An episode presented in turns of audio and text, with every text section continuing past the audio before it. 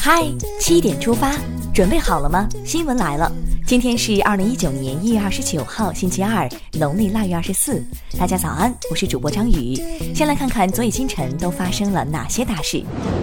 习近平同党外人士共迎新春，代表中共中央向各民主党派、工商联和无党派人士，向统一战线广大成员致以诚挚的问候和新春的祝福。二十八号，习近平与越共中央总书记、国家主席阮富仲互致新年贺信。中共中央办公厅二十八号印发通知指出，今年是中华人民共和国成立七十周年，党中央决定首次开展国家勋章和国家荣誉称号评选颁授，隆重表彰一批为中华人民共和国建设和发展作出杰出贡献的功勋模范人物。外交部发言人耿爽二十八号针对中方给予朝鲜友好艺术团高规格礼遇的提问表示，此次访演是中朝建交七十周年的一项重要庆祝活动。中央纪委国家监委二十八号公布，二零一八年共追回外逃人员一千三百三十五人，追回赃款三十五点四一亿元人民币，追回外逃人员总数和追赃金额分别比二零一七年增长百分之三和百分之二百六十一。外逃再久，难逃天网。黑恶势力一直是人民群众深恶痛绝的毒瘤。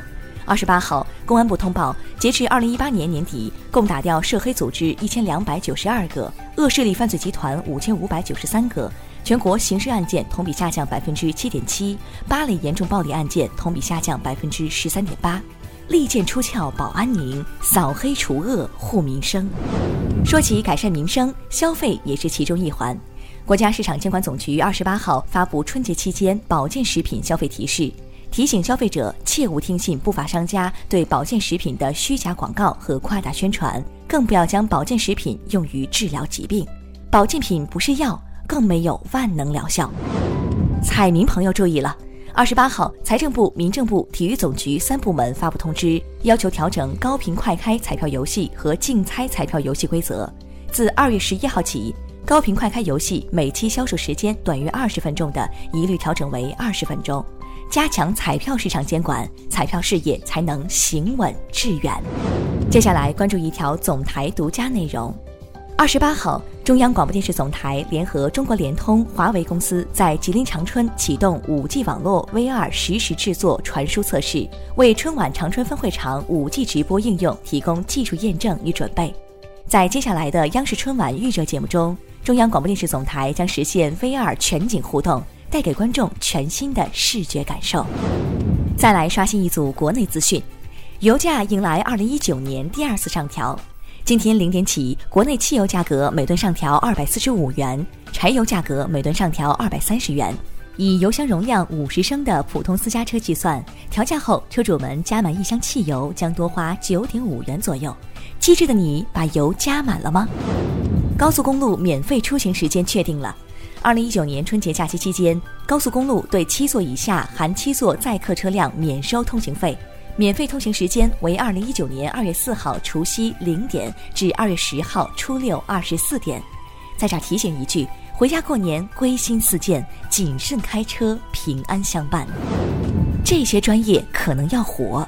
二十八号，人工智能、物联网、大数据、云计算的工程技术人员。电子竞技员、电子竞技运营师、无人机驾驶员等十五个新职业发布。再来看无限极的最新消息：二十八号，无限极中国有限公司发布十条专项整改措施，措施中提及将暂停审批专卖店三个月，将下大力气查处夸大虚假宣传行为，对宣传保健食品代替药品等违规行为，一经查实一票否决，从重从严处罚。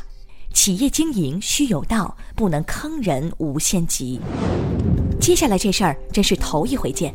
近日，一涉嫌盗窃的逃犯被安徽警方抓获。该男子被捕后全程喜笑颜开，并不时说着感谢民警。询问得知，原来该男子逃亡十二年间，不敢与任何人发生争执，养成了见谁都笑脸相迎、见谁都感谢的习惯。请认真反省，感谢就算了。令人惊讶的还有这事儿。近日，一段悟空、与八戒联手与一男子街头互殴的视频引发社会关注。有网友称，事发是在大理古城。二十八号，云南大理古城保护管理局发布通报称，大理古城派出所已介入调查，目前双方人员正在接受调查处理。这就是传说中的神仙打架。国羽换届了。二十八号，悉尼、雅典两届奥运会混双冠军、现任国家羽毛球队双打组主教练张军当选新一届中国羽毛球协会主席，夏轩泽、刘瑾、唐九红等七人当选中国羽毛球协会副主席。祝贺国羽加油！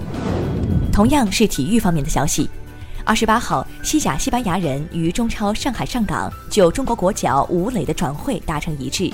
据悉，此番加盟西班牙人后，吴磊将身披二十四号战袍出战。这一步只是开始，祝福。聊完身边事，再把目光转向国际。委内瑞拉外交部二十七号发表声明，强烈谴责欧盟要求委方限期重新进行总统选举的行为。再来关注菲律宾教堂连环爆炸事件。二十七号上午，菲律宾南部苏禄省霍洛镇一所教堂发生连环爆炸。共造成二十人死亡，超过一百人受伤。极端组织宣称对这一事件负责，反对一切形式的恐怖主义。高科技相亲，你听说过吗？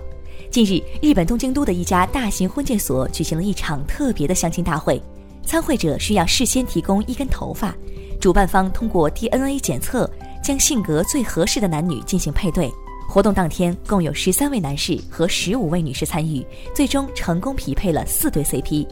感觉公园相亲角的大姨要失业。接下来进入今天的每日一席话：操其要于上，而分其详于下。二零一五年十月二十九号。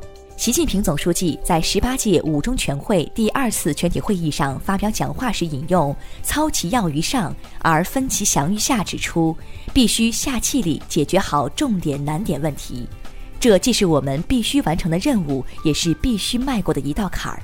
“操其要于上，而分其详于下”出自宋朝陈亮的《中兴五论序》，意思为处于上位者做事情要掌握关键和原则。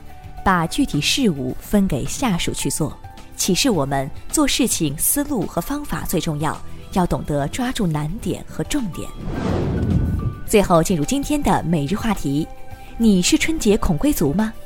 春节即将来临，不少游子已开始打点行囊，准备回家团聚。但有一些人盼望回家，却害怕回家，讨厌被问工资，担心被催婚，怕见亲人老去。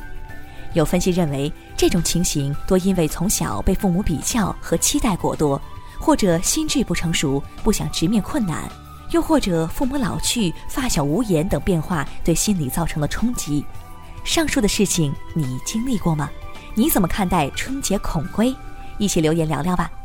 好了，今天的七点出发就到这里，更多精彩内容请关注央广新闻微信公众号，咱们明天再见。